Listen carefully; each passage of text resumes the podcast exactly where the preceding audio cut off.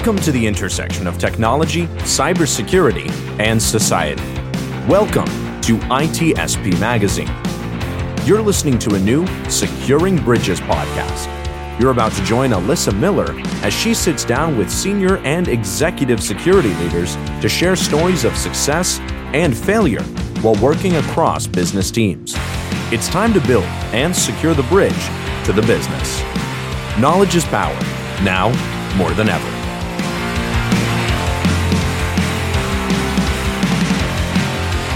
All right, Securing Bridges listeners, here we are once again. I know we missed last week. We had a last minute cancellation. Things happen. People have things come up. That's, you know, that's a problem of a live show. Sometimes it just doesn't work out, and you know we have to skip a week. But we're back. We've got an amazing guest this week.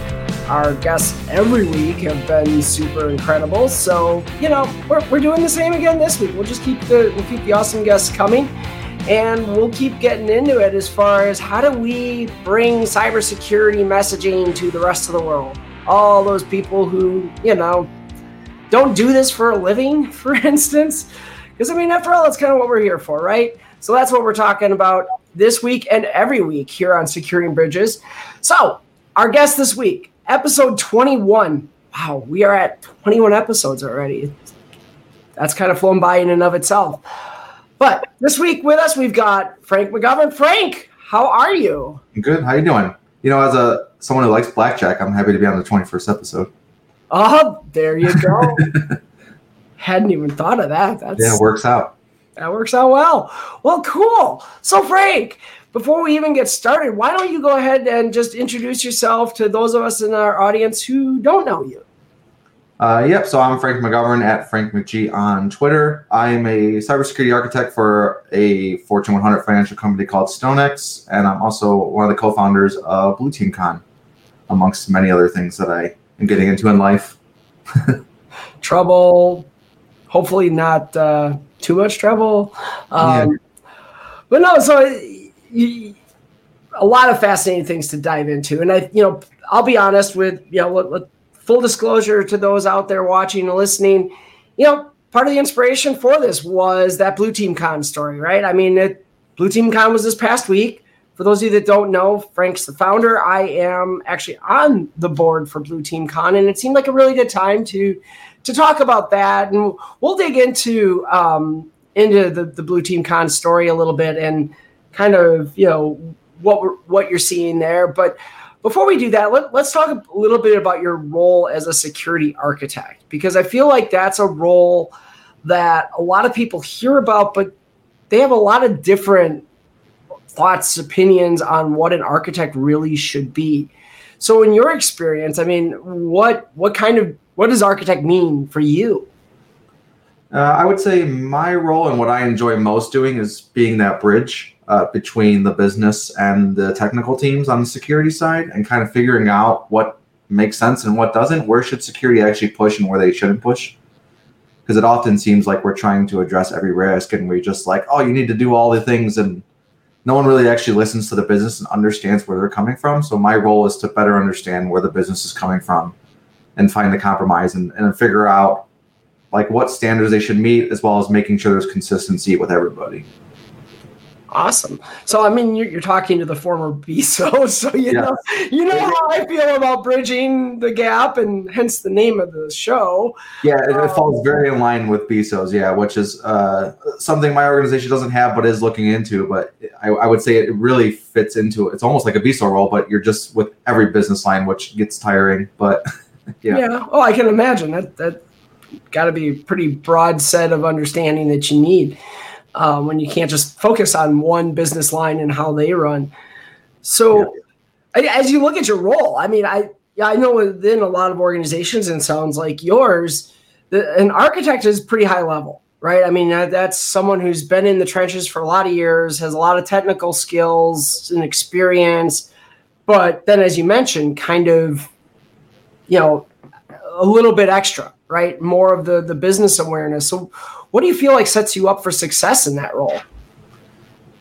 I would say, like you're saying, it, it's really good to be a jack of all trades. If you're trying to be deep into one knowledge area, it's probably not going to go very well unless you're trying to be a, a scoped architect, like the, which does exist. Like if you want to be a software architect, for example, and just handle code and, and that kind of area, it works. But if you're trying to be a general cybersecurity architect for a large enterprise, um, you need to wear many hats. And I, I, would say my entire path has set me up for success here in a in a well way because I come from a you know intelligence background, so I have the analytical mind as my foundation when I really started as an adult, and then I moved into general IT and infrastructure stuff. So I got the all the networking and, and data systems background, and then kind of pivoted into security from there. Um, so it, it really helps everything around. And then as I kind of grew up in the security engineer role at the last company I had, we didn't have a robust security team. So I help, I started help building the GRC program there.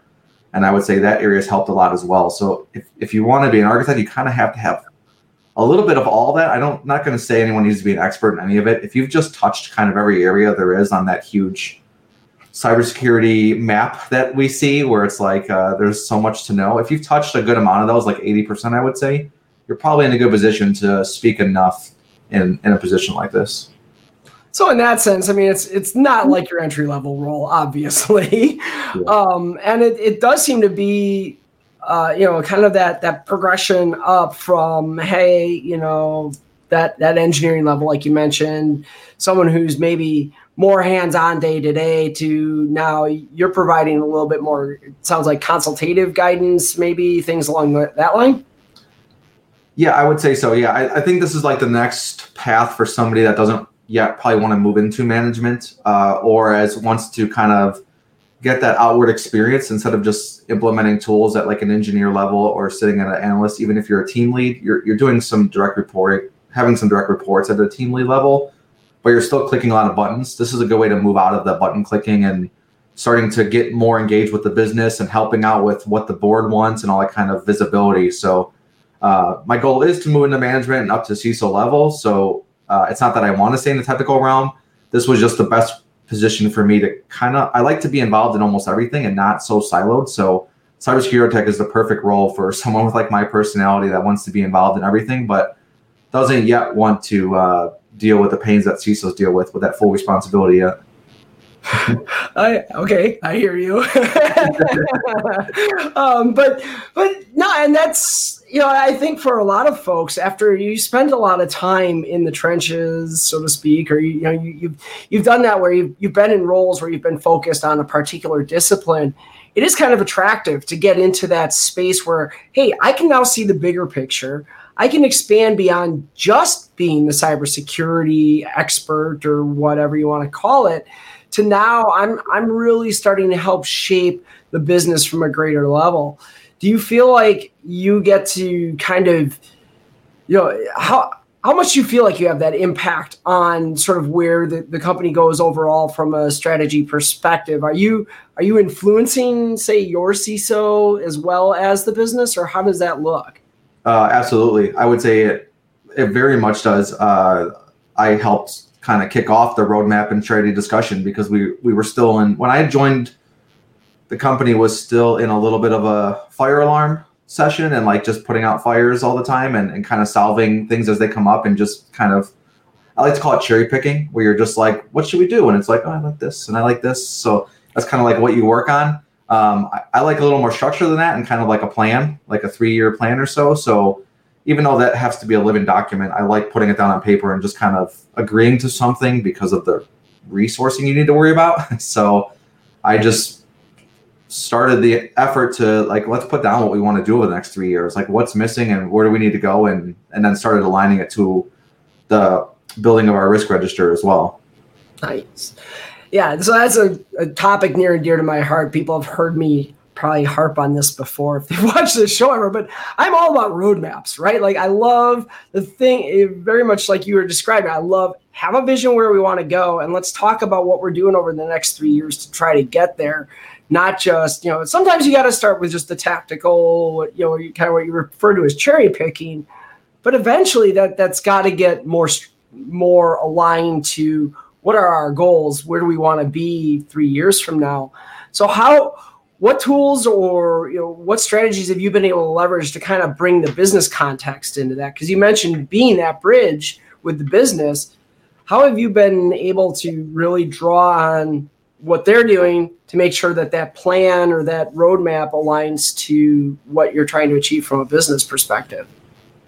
Yeah, I would say uh, to go back really quick, that one of the big things too that's so good about a roadmap is it really helps reduce burnout. You notice it in the engineers heavily when they're just being pivoted everywhere, and it's like whatever the new shiny is is what they're going towards, and then whatever they left behind is just the duct tape and bubble gums environment uh, that they didn't finish because it's still at eighty percent. So that that's the real value of a roadmap, and and getting it is very important. So yeah, I I'm glad you emphasize it as well because it it just people need structure even though some people do like the chaos, it only lasts so long before they really start getting burned out. They don't understand because when you can't even measure where you're going, how can you even tell there's any progress being done? So, uh, and it just gets a little exhausting. Yeah, like I said, when I I would say when I was about a week into the role, I was already being tossed into vendor meetings nonstop, and eventually I just was like, "What's the use case for why we're looking at this vendor?" And people are like, "I don't know."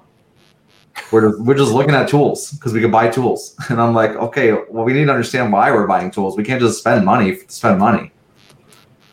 I'm, so. I'm, I'm struggling with that myself. Can I? Can someone please hand me the budget that is just burning holes in their pockets? I I would love it.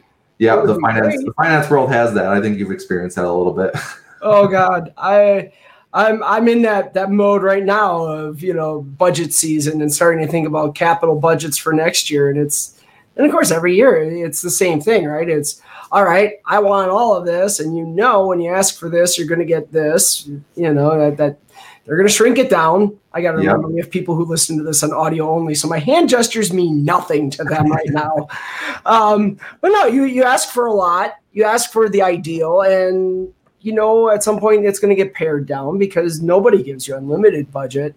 So, how do you then take that and make sure that the business is getting what they need to be successful out of the things that you're trying to do?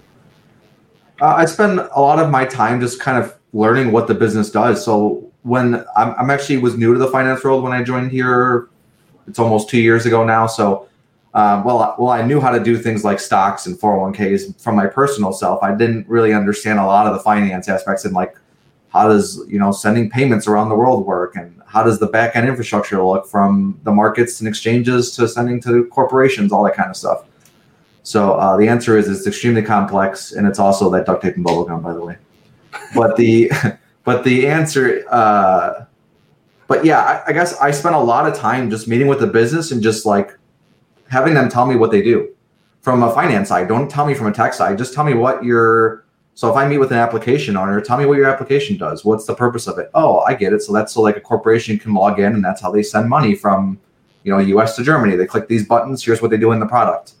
And then I would just use my experience to see where in that line is there's some kind of security gap or concern that should be addressed.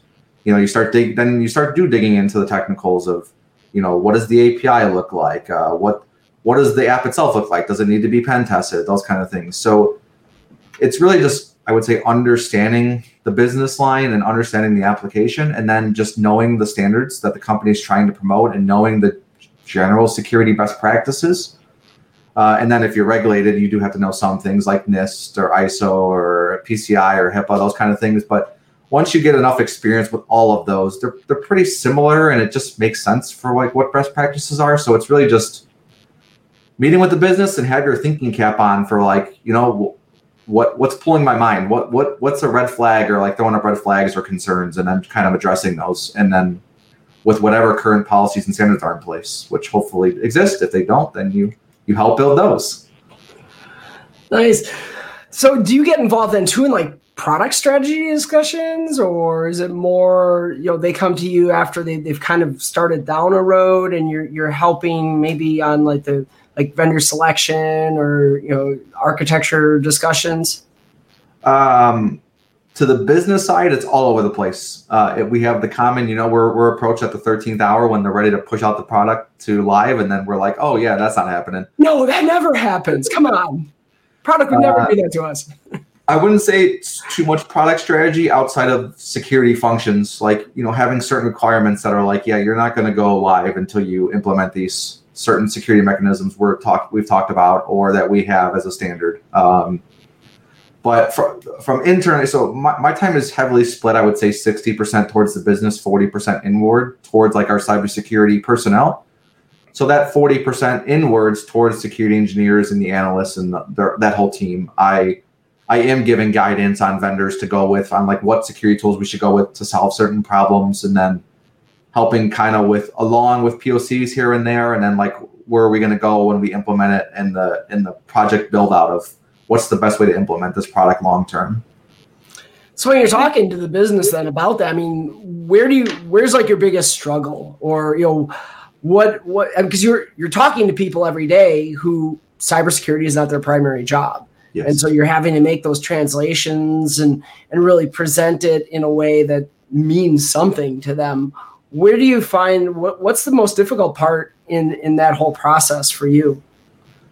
I would say the difficult part's the initial defense mechanism people throw up because you never know how someone's been burned by their experience. So uh, I, am sure a lot of business people have come across security teams that are the the people of no that they're just the, the, the no team and that's what security is known as. So uh, I, I have gotten good feedback from business leaders that like it's been great that you listened to us kind of and they've responded like i'm so glad you just had a meeting where you just listened to us and learned what our product does because no one's ever done that before. And these are people that have been in the industry for like 30 years saying that. So, uh, so just caring to dig in is, but that initial defense mechanism when you first meet with them and you're reaching out and they just look at you and, are, you know, like you're all of a sudden thrown into a meeting with them and you're cybersecurity architect and here's director of security and they're just like, oh God. And they just immediately like, what am I going to get yelled at for? You know, what am I doing wrong? And uh, do I really have to do all this? Because because they're worried, like they're, they're trying to get to production so are we going to delay that? Is it going to be six months delayed now because now security's here and caring about that? So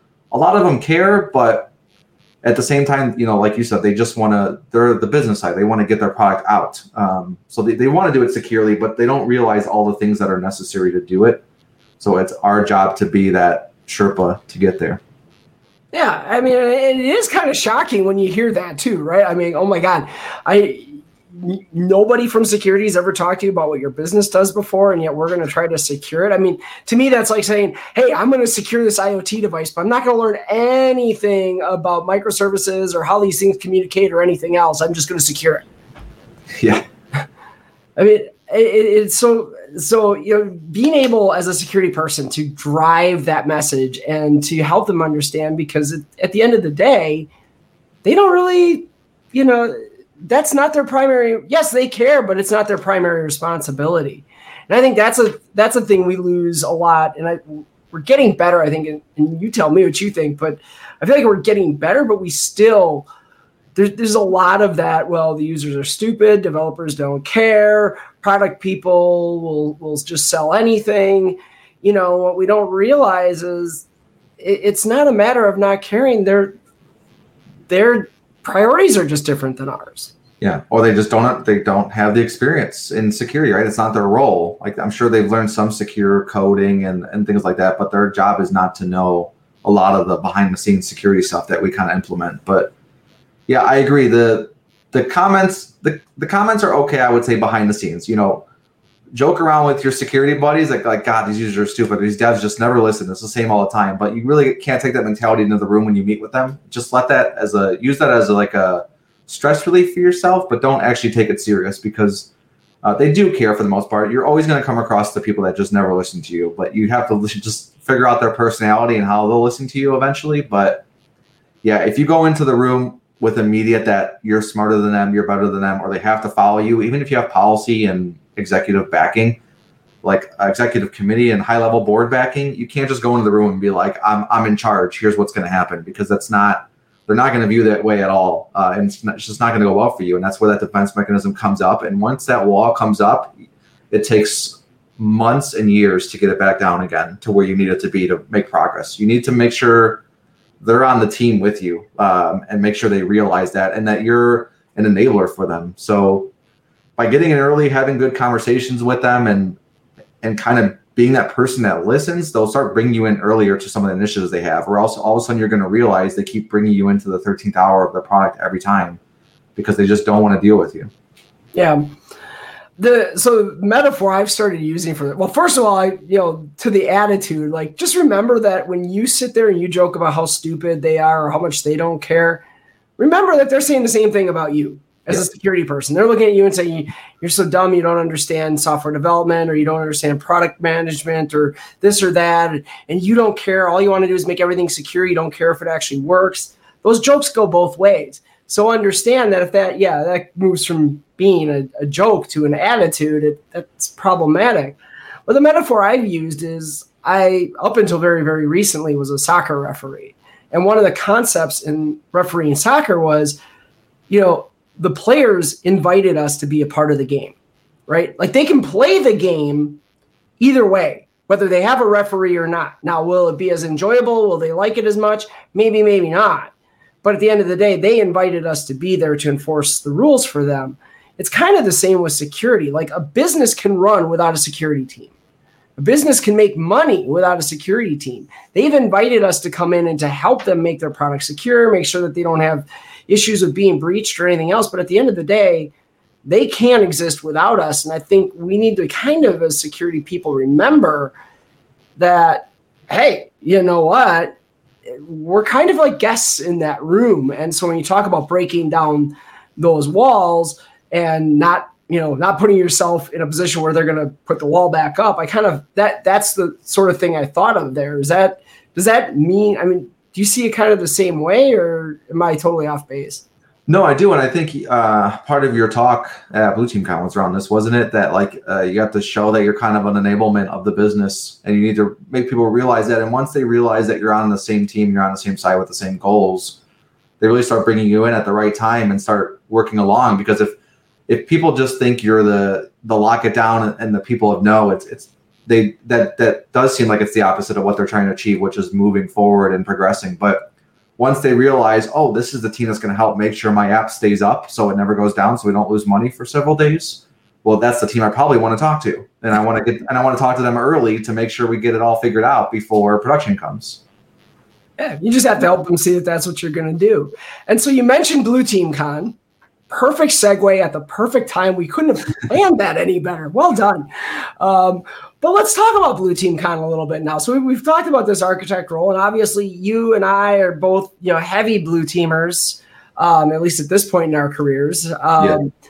You know, just let let's just talk origin story first of all. What is Blue Team Con in the first place for those out there who don't know, and how did this come to be a thing?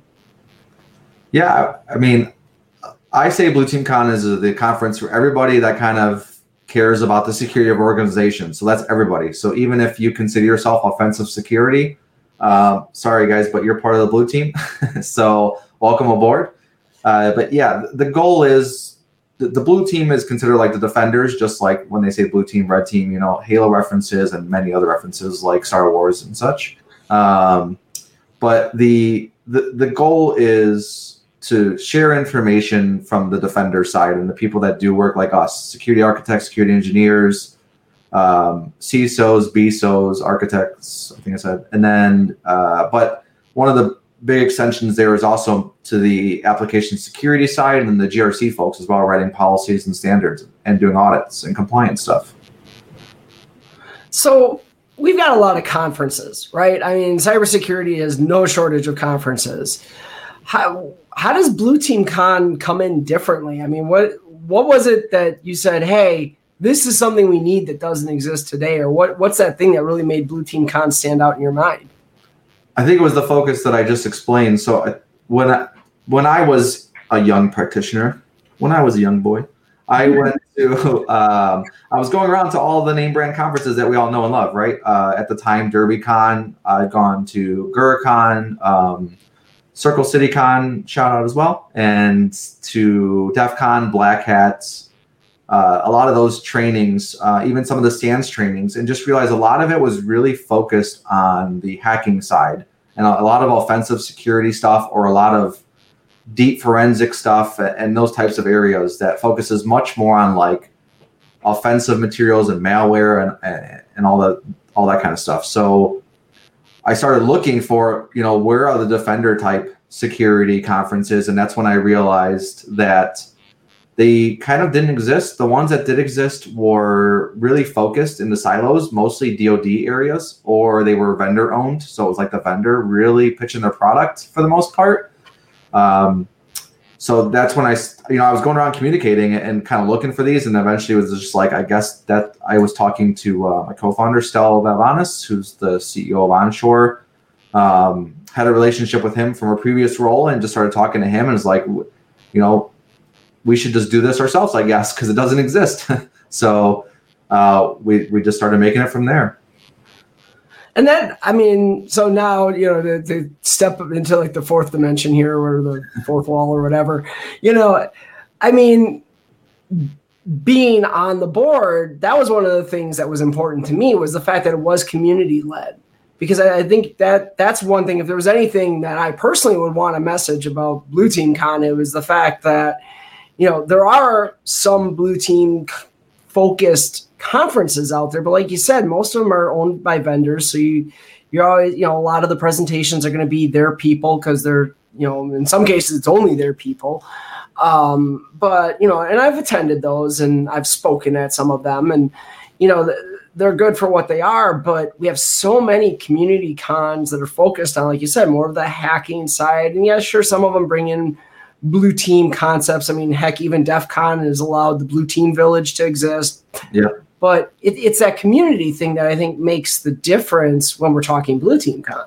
Yeah, and some started to get there more. Um, some conferences start having more and more defensive talks. So it got to like a nice 50 50 split or maybe like 60 40. But I did notice when going to conferences and talking to attendees of the ones that did exist at the time that like everyone I talked to wasn't even offensive security either. So I was like, everyone here, like 90% of the people I talked to were not offensive security, but it's a hacking conference. And then I would talk to the vendors that are sponsoring it, and most of them are most of the ones that were there for like, for example, recruitment purposes were not recruiting offensive security people. They were looking for like security engineers and security architects and you know a CISO. Uh, and then they would, and then if they were selling services, they're not selling services to an offensive security team. They're selling services for defensive security teams. So all these people were just at hacking conferences because that's all that existed, but nothing really brought them the right community and the right audience. And that's what we're trying to do with Blue Team Con. So two years in, right? Originally, we are going to have it start in 2020. COVID had other ideas. Um, two years now in a row, Blue Team Con has happened right? At Fairmont in Chicago, two day event. It's been seemingly well received. What it coming out of this most recent event this past weekend, what was kind of your feeling about just the the success or where do you feel like Blue Team Con is as far as where you're hoping it'll be? Uh, I think it's going well. I mean, this year was like so seamless. I felt like it was just a day job when it came along and went and left. Like compared to the first year, I don't know if I'm sure you remember, but behind the scenes people don't realize, but it's chaos. Absolute chaos. Yeah, but we but that chaos helps the front end look as beautiful as it can be. Um, and kind of go on very smoothly. But this year was definitely, I would say, easier. I, I hope it's the same for from your side as well. Um, but yeah, I felt very smooth. But my, my goal is to grow it. So uh, we did grow thirty percent this year, I would say, in attendance rate. But my goal is my goal is to probably get it five times the size of where it is right now. I would say. I, I really want to grow it, be big. Um, when I initially launched it, I was like, let's take on DEF CON. Let's be like the blue teamer for DEF CON. Let's have a 30,000 person defense con. But then I realized like that's like a that's a full-time conference runner and that's not what I want to do with my life and build a whole conference organization or or ever like sell it off to a conference organization that just looks at it for money. Um, I mean, they've also been doing it for 30 years, so it is. Yeah, you know, it might be a few years out before Blue Team Con gets to that level, but yeah, you know, I think the right, I think the right is where we're kind of like thinking as we're trying to grow it to be about a 2,500 to 3,000 person conference. So That's my goal. Uh, so I think if we can get there, that'll be nice. I kind of want to take over the Fairmont so we can we can tell them what what the rates are and and what we're going to do with their hotel compared to the other way around. So we can hopefully make it cheaper for all of you and everyone that wants to attend and that's an important thing to understand too is you know I, I, think people look at conferences and how do you, you know, some of these conferences, they range, right? I mean, there's some that, you know, 30, 50 bucks a ticket, some that are 25, 2700 dollars a ticket. I'm looking at you, Black Hat and RSA. You know, I mean, and and everything in between. And granted, I mean, Black Hat and RSA, these are gigantic conferences, right, with a lot of amenities and a lot of everything else. Where did how did you find like the balance that you wanted to strike between the affordability of the conference and being able to to really provide some of the you know the amenities of a bigger more established conference? Because i feel like there's a lot already there. And that was commentary i heard this past weekend was there's a lot of things that people are shocked to hear that blue team con is doing in only its second year. Yeah I, uh, if you like spreadsheets, you'll figure it out. It's, it's probably the best answer. I just said, uh, you know, play, if you like, uh, if you like playing RPG games where you have to sit there and, and figure out resourcing, uh, that's that is the nick to have to, or I should say, the knack to have to launch a conference because you, you'll probably figure it out. But yeah, it was really just sitting down in the spreadsheet and kind of figuring out all the line items. Like, look, coming up with all what would the sponsorship opportunities be, and then looking at like, okay, obviously we're not going to get every sponsorship, so make a mark. Maybe we'll get 30 to 40 percent. So if we get 30 to 40 percent, and let's say we're shooting for this amount of people that will attend, then you can start doing numbers on here's how much income we'll take in, and then start doing as you're pulling quotes, as you're kind of like figuring out what you're going to launch, you kind of see what the cost is going to be. Um, and then you kind of play around with it, and then eventually you kind of figure out what's the right striking point, while also trying to make sure that you you know do balance it where you want to be. I think when we, I honestly don't even remember where our ticket price came from, but it, it, was thrown out there around to be around that area. I think because that's what we. I was looking at other conferences too that were similar to what we wanted to be, and that's around the price range they were at. So that, that was kind of just it was more like a see what your competition is doing for the most part. Even though I don't really view other cons as competition, but you know see what your peers are doing, uh, and then kind of follow that. Yeah, and that's and I think that's important too, right? Like I mean, we've already here mentioned Circle City Con, and well, okay, I'm on the board for that one too. So, um, and as you saw, one of our our viewers is too. But um, but no, I, I think there is a lot of that collaboration that I don't know if people really realize goes on between conferences, where you know conference organizers are talking to each other because. We, at the end of the day, we want to make sure we're not colliding on dates, and we want to make sure that we're not, you know, stepping on toes, that there's enough space between our conferences that people feel like if they want to, they can participate in both. And we're sharing lessons learned and we're constantly, you know, there's this exchange of ideas. I don't feel like anybody is like cornered the market on how to, you know, how to run the perfect conference. So, you know, I, I think that's important for people maybe who don't understand what it's like, you know, planning a conference to really be aware that, that that's something that goes on behind the scenes too. It's not just a, it's definitely not a competitive environment. I don't think either. No, I mean, in order to launch this, I had to learn from multiple other conference runners in order to figure out what to do, or else we wouldn't be anywhere near successful what we are. So when people look at us and like, wow, they're so successful for only year one, year two, that's because we just listen to other people that are already in year eight through 25 through 30, like you said. So I've even had conversations with DEF CON um, founders and organizers. So uh, we've learned from people that have been doing this for decades on what to do, what to look for, what to start with. And, you know, some of the biggest advice I think even um, said in his podcast that happened as the recap to Blue Team Con that, you know, uh, you, you got to get really good at your core. Don't just try and do all the things at once. And that was a big focus of ours as well. And, and a piece of advice I think he directly gave. So, and that's what we kind of listened to because a lot of people were like, well, let's just go for trainings on year one or year two. And it's like, no, we got to really get the core down and get people there and, and make sure the talks and the villages that we start with are good. And then we can start expanding on it. And I think that's what a, a lot of security tool companies sh- should do as well. Focus on your core before you expand to try and solve the world.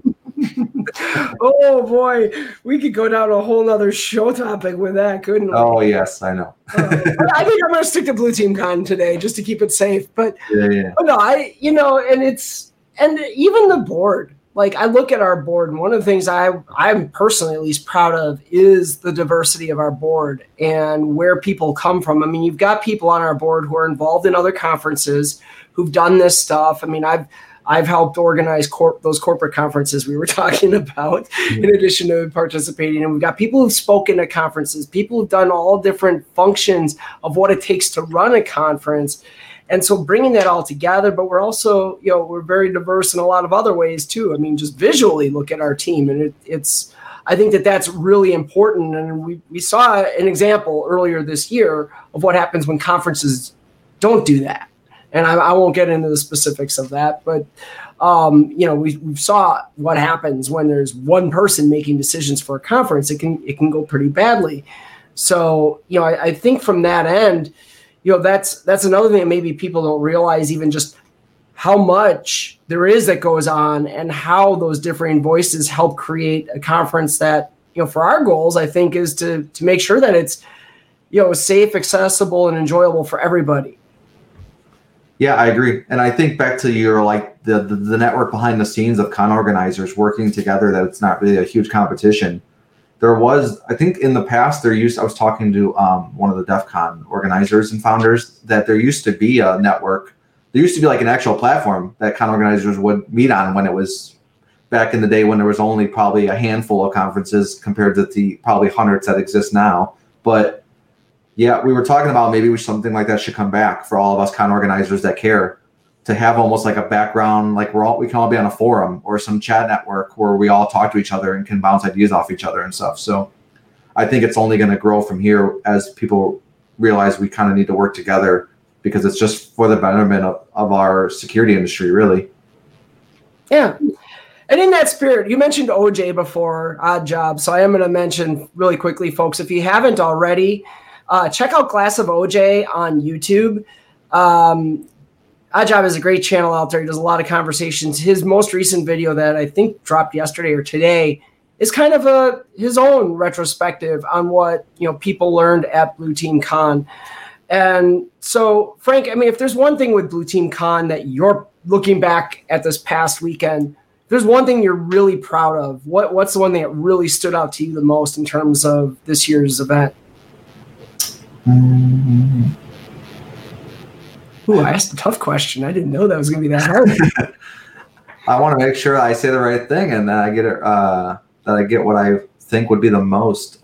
I mean, the growth and the people are great. I, I love that we have you know minimal incidents. The incidents that we do have are things we take serious and kind of correct right away or, or put them through the code of conduct um, mechanisms and, and roles that we have. But uh, I think that the fact that the attendees are so great that we don't have any major issues and everyone just has a great time is is the biggest key to me. Um, and I, if I look on our side, I would say the best thing we did this time was probably where we placed everything was a much better flow this year than the first year. Um, it got a lot more engagement with all the extra things beyond just the two talk tracks. Yeah, and I'll be honest. I mean, I heard that feedback from people too that they were just really, they really liked, they could actually visually see how we had improved year two over year one. And I think yeah. that that's that's a really neat thing.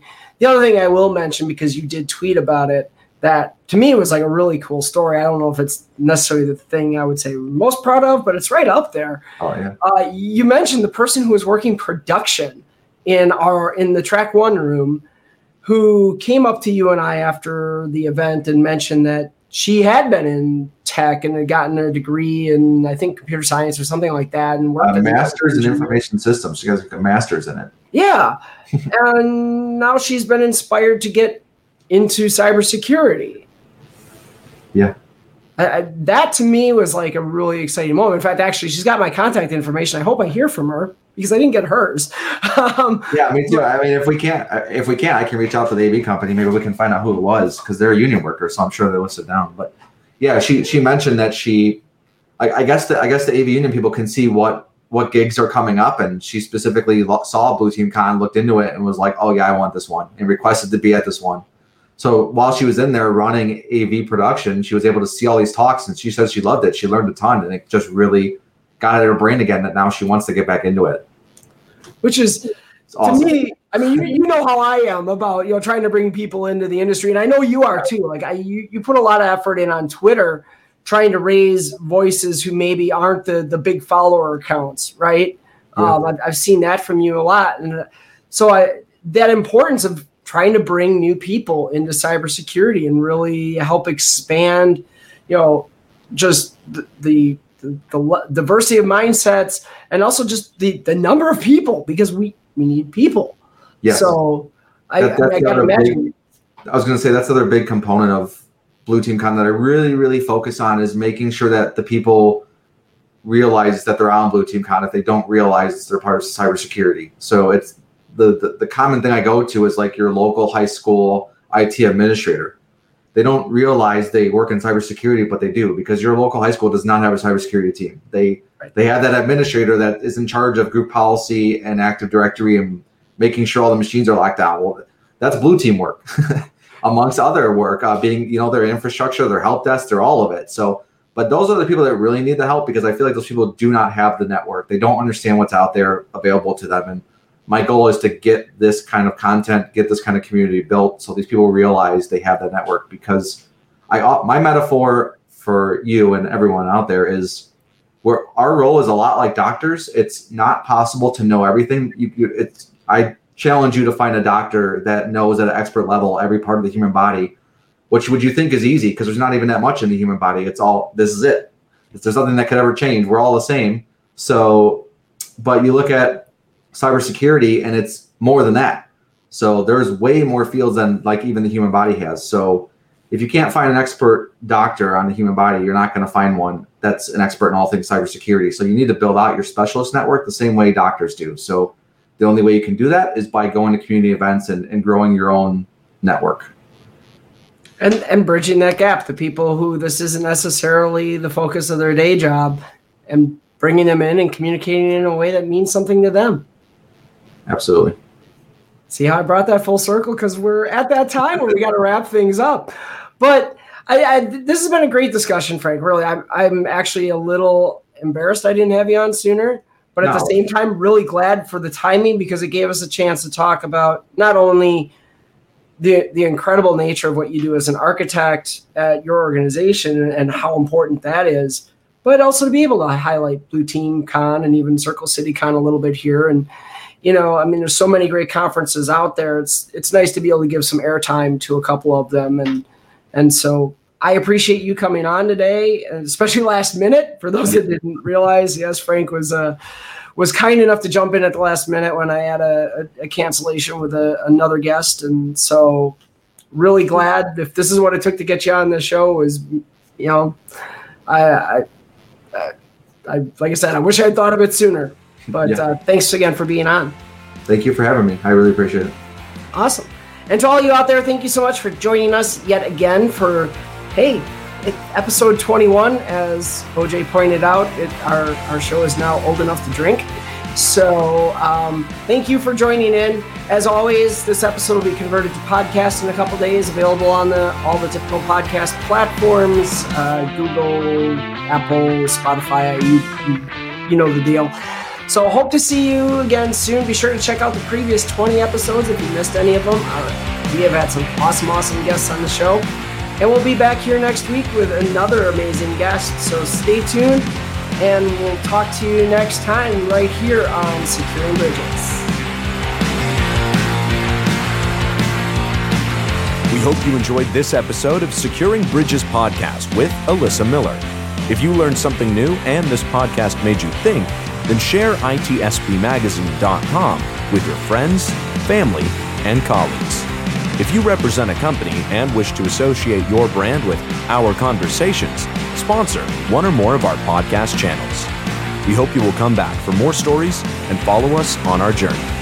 You can always find us at the intersection of technology, cybersecurity, and society.